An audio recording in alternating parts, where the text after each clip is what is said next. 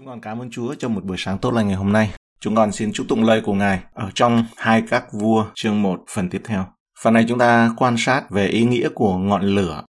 Thứ nhất đó là ngọn lửa trong Kinh Thánh có ý nghĩa như thế nào. Thứ hai là ái tình mạnh như sự chết, thật một ngọn lửa của Đức Giê-hô-va. Nó liên hệ cũng là lửa. Và thứ ba đó là Đức Thiên Linh giống như lửa như thế nào. Thứ nhất, về ý nghĩa chung, ngọn lửa trong Kinh Thánh là phổ biến và tình yêu của Chúa ở khắp mọi nơi. Cuộc sống của tất cả những người đang sống, vẻ đẹp của tất cả những gì đẹp đẽ và sự may mắn, hạnh phúc của tất cả những điều gì may mắn nhất dường như có chất lửa trong đó. Lửa gây nỗi đau và một thoáng tình yêu thiên thượng đối với lương tâm tội lỗi, nó đã làm đốt cháy lên địa ngục. Thứ ba, ngọn lửa tạo ra bão tố. Tất cả những cơn bão tố về đạo đức trong vũ trụ này đều bắt nguồn từ tình yêu thiêng liêng. Ngọn lửa hoạt động liên tục, chuyển động liên tục, không ngừng nghỉ. Và đó là tình yêu thiêng liêng. Nó tạo ra, duy trì và nó điều khiển vạn vật. Thứ năm, ngọn lửa có khả năng tử vong. Tình yêu thiêng liêng đốt cháy những điều giả dối, sai trái và cả muôn vàn hình thức tội lỗi. Thứ sáu, ngọn lửa có sức mạnh thay đổi mọi thứ thành bản chất của riêng nó. Vì vậy một ngày nào đó, tình yêu thiêng liêng sẽ biến tất cả tâm hồn của con người thành tình yêu và cái ác không thể mãi mãi là cái ác. Bây giờ chúng ta quan sát về ngọn lửa của Đức Giê-hô-va là ngọn lửa tình yêu. Trong Nhã ca chương 8 câu 6 đến câu 8 chép rằng Hãy để tôi như một cái ấn nơi lòng chàng, như một cái ấn trên cánh tay chàng. Vì ái tình mạnh như sự chết, lòng ghen hung dữ như âm phủ. Sự nóng nó là sự nóng của lửa, thật một ngọn lửa của Đức Giê-hô-va. Nước nhiều không tưới tắt được ái tình, các sông chẳng nhận chìm nó được. Nếu người nào đem hết tài sản nhà mình đặng mua lấy ái tình, ắt người ta sẽ khinh dễ nó đến điều. Chúng tôi có một em gái nhỏ, chưa có nương long, phải làm gì cho em gái chúng tôi trong ngày người ta hỏi nó. Tôi thiết tưởng rằng đó là chúng ta rút ra cho mình. Đừng bao giờ chịu khuất phục ngọn lửa của ái tình xác thịt mà làm tôi mọi cho nó vì sức nóng và sức đốt cháy của nó sẽ hủy diệt rất nhiều. Và bằng cách đó là phải chạy đến ngọn lửa của Chúa mà thôi. Chúng ta sẽ thấy nó rất là tác hại và cả cái con đường mà chúng ta đi với Chúa và chính cả sự cứu rỗi của chúng ta bởi vì lửa này nó liên quan đến địa ngục hoặc là ngọn lửa của Chúa cứu chúng ta. Và bây giờ chúng ta trở lại trong ý tưởng mà Salomon muốn nói ở đây. Salomon đánh thức tình yêu của Sulamit dưới một cây táo trong câu 5 ấy. Người nữ này là ai? Từ đồng vắng đi lên, nương dựa lương nhân của nàng. Ta đã đánh thức mình tại dưới cây bình bát. Ở đó mẹ bị đau đớn mà sanh mình ra. Ở đó người mà đã sanh đẻ mình bị cơn lao khổ. Chúng ta đọc thêm bản hiệu đính cũng câu 5 này để nó được rõ nghĩa hơn. Ai kia đang từ hoang mạc đi lên, nương dựa vào người yêu, dưới cây táo em đã đánh thức anh. Chính nơi đây mẹ anh đã nhọc nhằn vì anh, chính nơi đây mẹ anh đau đớn sinh ra anh. Vào trong thời gian đính hôn, cô dâu trải nghiệm tình yêu của chú rể theo nhiều cách khác nhau. Bây giờ cô dâu ước một điều, cô mãi mãi muốn thuộc về và được Salomon yêu thương. Cô muốn giống như một chiếc nhẫn đóng ấn trên cánh tay của chàng. Còn nàng muốn được như chiếc nhẫn đóng vào trái tim chàng và bảo vệ cẩn thận. Chữ ấn trong tiếng Hebrew nó là Chotam, nhắc đến 14 lần trong cựu ước. Ví dụ như trong suất Egypto ký chương 28 câu 11, câu 26 câu 36 thì nó được dịch là khắc như khắc con dấu, đó là vết khắc, vết ghi khắc. Trong chương 39 câu 6 và câu 14 thì nó được dịch là khắc tên các chi phái Israel, đó là ấn và khắc nó cùng một chữ là khi người ta khắc con dấu trên 12 hòn bích ngọc ở trong câu 30 là nói khắc trên cái thẻ thánh là ghi khắc ở trên cái thẻ thánh. Nó liên hệ nó cùng một chữ đó vào đó là chữ đông ấn. Là cái viền xung quanh mão miệng của thầy tế lễ đội nó gọi là cái thẻ thánh. Và cái viền xung quanh mão miệng của thầy tế lễ đội ấy, thì có khắc chữ là thánh cho Đức Giê-hô-va. Cho nên cái mũ ngày nay chúng ta đội mà nó có cái chữ gì ấy, chúng ta lưu ý cái ý nghĩa trên cái mũ ấy thì cái mũ của thầy tế lễ là có cái chữ là thánh cho Đức Giê-hô-va. Thì chữ khắc ở đây là nó cùng một chữ với lại đóng ấn. Qua bài học này chúng ta thấy là đường đi nước bước, lời của Chúa nó ghi khắc chúng ta hay là chúng ta còn bị nỗi đau, đau khổ, cay đắng, đóng ấn. Và hai cái nó quyết định chúng ta đi con đường nào, thiên đàng hay hỏa ngục. Nó vô cùng quan trọng bởi vì nó liên hệ đến lửa. Người ta nói rằng đừng đùa với lửa, đừng đùa với lửa. Và nó cũng có nghĩa là cái nhẫn. Ừ, cái chữ ấn này ấy, nó cũng có nghĩa là cái nhẫn hay không? Như trong Jeremy chương 22 câu 24, Đức Diêu Va phán, thật như ta hàng sống, dầu Zeconia con trai Jehoiakim, vua Juda là cái ấn trên tay hữu ta, ta cũng lột ngươi đi. Thì bản hiệu đính dịch cái ấn trên tay hữu ta ấy, thì dịch là cái nhẫn trên tay phải của ta. Và đây là cái chữ được dùng chung ở trong các cái bản dịch tiếng Anh cũng như tiếng Đức. Họ dịch là cái nhẫn. Tại sao Sulamit lại bị Salomon thu hút đến như vậy? Tại sao nàng lại bị chàng mê hoặc đến như vậy? Có phải vì vua giàu có đã ban cho cô ta nhiều lễ vật của cải và chiếm được trái tim của cô ta theo cách này không? Không, điều đó thật là đáng khinh bỉ. Như trong câu 8 thì có nói, Chúng tôi có một em gái nhỏ chưa có nương long, phải làm gì cho em gái chúng tôi trong ngày người ta hỏi nó. Đúng hơn, Salomon đã gây ấn tượng với người thiếu nữ về sức mạnh, về sự bền bỉ và sự mãnh liệt trong tình yêu thương của ông. Tình yêu của Salomon dành cho Sulamit nhắc chúng ta nhớ đến tình yêu của đấng lớn hơn Salomon. Matthew 12 câu 42, Luca 11 câu 31, Chúa Giêsu con nhắc về Salomon ở đây. Và là cơ đốc nhân chúng ta biết rằng chúng ta giống như chiếc nhẫn có dấu trên cánh tay hay là có dấu ở trên tay, ở trong trái tim của đấng yêu chúng ta, đã chết vì chúng ta.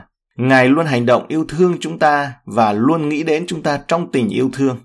Nền tảng cho mối quan hệ yêu thương được đặt ra bởi công việc của Ngài trên thập tự giá. Qua đây ấy, chúng ta lột mặt nạ ra về tình yêu của xác thịt. Đó là nó sẽ làm cho chúng ta cay đắng. Nếu mà còn bị cái đó làm tôi mọi ấy, thì đó là ngọn lửa địa ngục nó đốt cháy.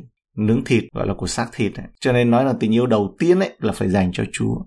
Đó là tình yêu ban đầu. Ấy mà sự thật ra đó cuối cùng nó là cái xác thịt chứ không phải là không có một tình yêu nào gọi là yêu người kia hoặc là, ở đây là nói là ngọn lửa của địa ngục mà. Lòng ghen hung dữ như âm phủ. Cuối cùng chẳng có phải là yêu người nào, thật ra đó là yêu chính mình, ích kỷ cho chính mình.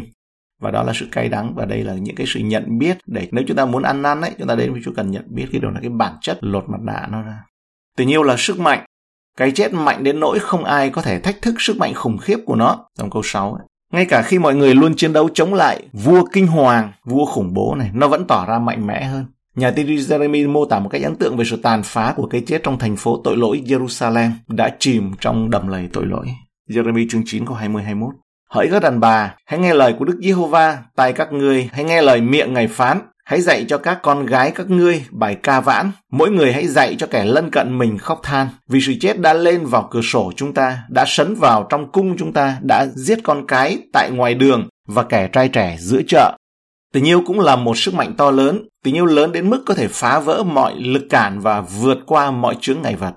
Tình yêu huy động sức mạnh vĩ đại khi làm cho người khác hạnh phúc không có gì có thể thành công chống lại tình yêu thương được. Không ở đâu chúng ta thấy sức mạnh của tình yêu rõ ràng như nơi Chúa Giêsu. Vì vậy Ngài đã chiếm được trái tim của một tội nhân nổi tiếng ở Samari ô uế và ở xứ Juda tôn giáo Chúa Giêsu đã chữa lành một người đàn ông bị liệt 38 năm. Giang chương 5 khi nhiều người cầm gươm giáo gậy gộc đến bắt đại ân nhân của loài người, họ đã không gặp quyền năng phán xét của Đức Chúa Trời như những người muốn bắt tiên tri Eli ở trong hai các vua chương 1 câu 9 đến câu 12. Lửa từ trời hai lần đổ xuống. Thay vào đó, họ cảm nghiệm được một tình yêu thiêng liêng thúc đẩy các môn đệ đang lo lắng bằng những lời nghiêm túc và long trọng là trong răng chương 8, 18 câu 8. Vậy nếu các ngươi tìm bắt ta thì hãy để cho những kẻ này đi. Vì yêu, Chúa Giêsu Christ đã sẵn sàng chịu trói và uống chén của Đức Chúa Cha. Trên thập tự giá, tình yêu đã chạm trán với quyền lực của sự chết. Chúa Giêsu ngài đã xuống trần gian vì yêu thương chúng ta và lấy đi nọc độc, tước lột chiến thắng của nó. Tình yêu của ngài lớn lao biết bao khi chết trên thập tự giá cho tội nhân. Phải, chẳng có sự yêu thương nào lớn hơn là vì bạn hữu mà phó sự sống của mình. Giăng chương 15 câu 13 tình yêu thương bền bỉ nó đồng nghĩa hay là nó na ná anh em của thần chết là Sheol ở trong cựu ước được dịch là âm phủ sốt sắng không bao giờ nguôi ở trong câu 6 ấy, hãy để tôi như một cái ấn nơi lòng chàng, như một cái ấn trên cánh tay chàng, vì ái tình mạnh như sự chết, lòng ghen hung dữ như âm phủ, sự nóng nó là sự nóng của lửa, thật một ngọn lửa của Đức Giê-hô-va. Sheol là cái chữ cựu ước nói về âm phủ. Sheol âm phủ không ngừng thực hiện công việc đáng buồn của mình. Nó không quan tâm đến tuổi tác, đến kế hoạch của con người, không chờ một ai cả, không tha một ai cả, và cả địa vị xã hội. Nó đã và vẫn gặt hái một vụ mùa bội thu từ hàng ngàn năm nay. Và chúng ta biết qua mùa Covid vừa rồi, rồi à, chiến tranh tại Ukraine đấy. Vương quốc của người chết không bao giờ no, không bao giờ thỏa mãn, không bao giờ đầy. Nó không bao giờ nói rằng đủ rồi. Trong ngôn 30 câu 15, 16. Con đỉa có hai con gái nói rằng hãy cho, hãy cho, có ba sự chẳng hề no đủ và bốn điều chẳng nói rằng thôi đủ. Tức là âm phủ, người đàn bà son sẻ, đất không no đủ nước và lửa mà chẳng hề nói đủ rồi. Ngay cả tình yêu cũng không nói là đủ rồi, cho đến khi nó dấn thân, khi tình yêu đó dấn thân phục vụ tha nhân, là phục vụ người lân cận, phục vụ người khác. Tình yêu thương hoạt động không mệt mỏi, tình yêu thương không bao giờ rời khỏi con đường phước lành, tình yêu thương không thể giữ được bình tĩnh và không thể yên nghỉ, cũng không thể thụ động khi nói đến hạnh phúc của người khác, khi mà nó liên hệ đến đề cập liên quan đến hạnh phúc của người khác. Sự sốt sắng về nhà Chúa đã thiêu nuốt Ngài, từ bỏ những bữa ăn bình thường và ngủ ngoài trời, đầu đầy sương gió, con cáo có hang chim trời có tổ và con người không có chỗ gối đầu. Đầu đầy sương gió và tóc đầy những giọt ban đêm, những giọt sương đêm. Tin lành Giang chương 2 câu 13 17. Chúa lật đổ bàn của những kẻ buôn bán trong đền thờ. Ở trong Mark chương 3 câu 20 21, Ngài bận rộn với đoàn dân và người ta nói là Ngài đã mất trí khôn.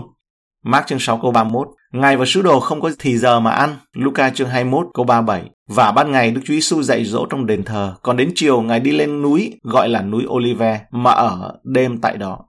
Và trong Nhã ca chương 5 câu 2, Tôi ngủ nhưng lòng, trái tim tôi tỉnh thức. Ấy là tiếng của lương nhân tôi gõ cửa mà rằng, hỡi em gái ta, bạn tình ta, chim bồ câu ta, kẻ toàn hảo của ta ơi, hãy mở cửa cho ta, vì đầu ta đầy sương móc, lọn tóc ta thấm giọt ban đêm. Và đây chúng ta nhớ là khi nằm trên giường tôi suy gẫm về Chúa trọn các canh đêm. Ngài không ngần ngại đi lên con đường đến Jerusalem, Via Dolorosa đấy, con đường của sự thương khó, con đường đau thương. Vì biết điều gì sẽ xảy ra ở đó, khi bóng thập tự giá bắt đầu phủ xuống trên con đường, tay Ngài đang phục vụ các môn đệ rửa chân cho họ, bởi vì lúc Ngài rửa chân ấy, đó là buổi tối. Cái bóng đen này còn tối hơn cả cái bóng đêm bình thường.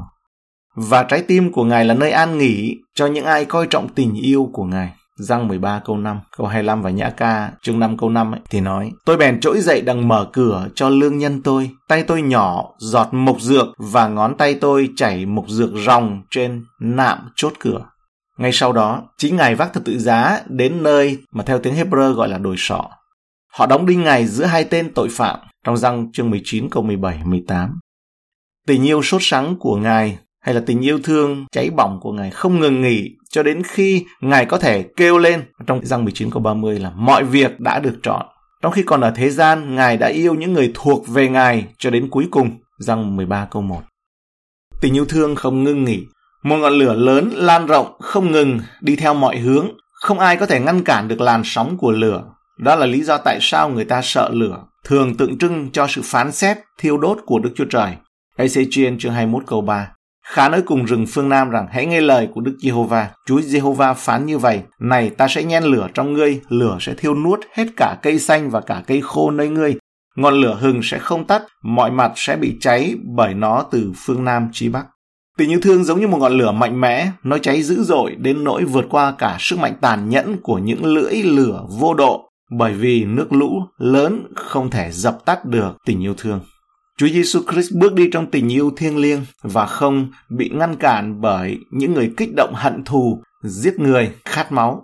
Chỉ vì Ngài đã rao ra những lời của ân điển Ngài, gán cho những công việc diệu kỳ của Ngài là họ nói đó là bậy quỷ ám. Họ vu khống con người thánh khiết của Chúa.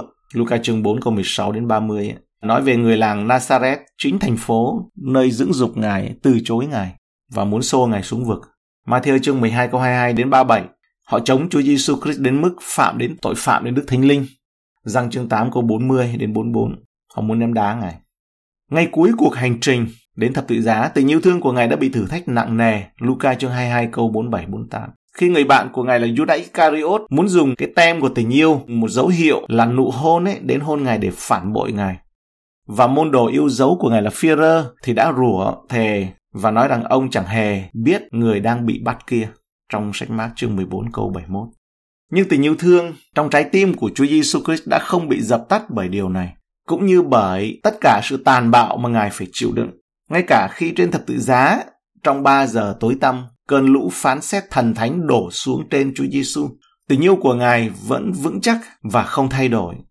Thật một ngọn lửa của Đức Giê-hô-va, tình yêu thương của Đức Chúa Trời. Không bao giờ sáng hơn bóng tối của đồi Cô Cô Tha, Tình yêu của Ngài đã dung thứ mọi sự và chịu đựng mọi sự. Còn hai câu giữa ấy là tin mọi sự, trông cậy mọi sự. Một Corinto chương 13 câu 7. Hai cái vế đầu là dung thứ, dung tha mọi sự và chịu đựng mọi sự. Nó làm cái gánh để gánh cái giữa là đức tin và hy vọng. Và tình yêu thương này cần thiết cho phần cứu rỗi của chúng ta. Tình yêu thương không thể cưỡng lại trong chức vụ vinh quang của Đấng Christ ở trên thế gian và công việc cứu chuộc vĩ đại của Ngài khi đã được hoàn thành, nhưng tình yêu thương mà Ngài luôn thể hiện trên đất ngày nay cũng vậy. Và tình yêu này vẫn còn trong tất cả các sức mạnh của nó mãi mãi. Một cô đơn tôi chương 13 câu 8 Tình yêu thương chẳng hề hư mất bao giờ, cũng được dịch là tình yêu thương không bao giờ cạn. Bản hiệu đính thì nói là tình yêu thương không bao giờ suy tàn, cũng có nghĩa là không bao giờ thất bại, không bao giờ phá sản, không bao giờ kết thúc. Chúng ta há chẳng nên kinh ngạc, ngỡ ngàng về tình yêu vĩ đại của Chúa Giêsu hay sao? Đáng chúc tụng và tôn vinh Ngài vì điều đó với môi miệng của chúng ta hay sao? Yêu Ngài không thôi. Như vậy thì tóm tắt ở đây là con người bất lực trước sự chết, trước âm phủ và lửa. Bởi vì chúng là những sức mạnh không thể cưỡng lại được. Tình yêu thương cũng là một sức mạnh bất khuất. Sức mạnh của tình yêu thương được thể hiện một cách hoàn hảo trong cuộc sống và cái chết của Chúa Giêsu. Ngài là con của Đức Chúa Trời, chúng ta có thể biết rằng chúng ta sẽ mãi mãi ở trong Chúa nhờ ân điển cho chừng nào mà chúng ta không buông ra, được giống như chiếc nhẫn đeo trên cánh tay và trái tim của đấng đã yêu thương chúng ta và phó chính mình Ngài vì chúng ta. Galati chương 2 câu 20 Vậy nên sư đồ Phaolô đã nói xác quyết rằng tôi đã bị đóng đinh vào thập tự giá với Đấng Christ mà tôi sống không phải là tôi sống nữa nhưng Đấng Christ sống trong tôi. Nay tôi còn sống trong xác thịt, ấy là tôi sống trong đức tin của con Đức Chúa Trời, là đấng đã yêu tôi và đã phó chính mình Ngài vì tôi. Và bây giờ chúng ta quan sát về việc mà Chúa Thánh Linh giống như lửa như thế nào. Kinh Thánh mô tả Đức Chúa Trời là ngọn lửa hay thiêu đốt, Hebrew chương 12 câu 29. Vì vậy, không có gì đáng ngạc nhiên là khi lửa thường xuyên xuất hiện như một biểu tượng nói về sự hiện diện của Đức Chúa Trời. Những ví dụ giống như là bụi gai cháy trong suất ê từ ký chương 3 câu 2. Thiên sứ của Đức Giêsu va hiện ra cùng người trong ngọn lửa giữa bụi gai kia. Người nhìn thấy cả bụi gai đương cháy nhưng không hề tàn.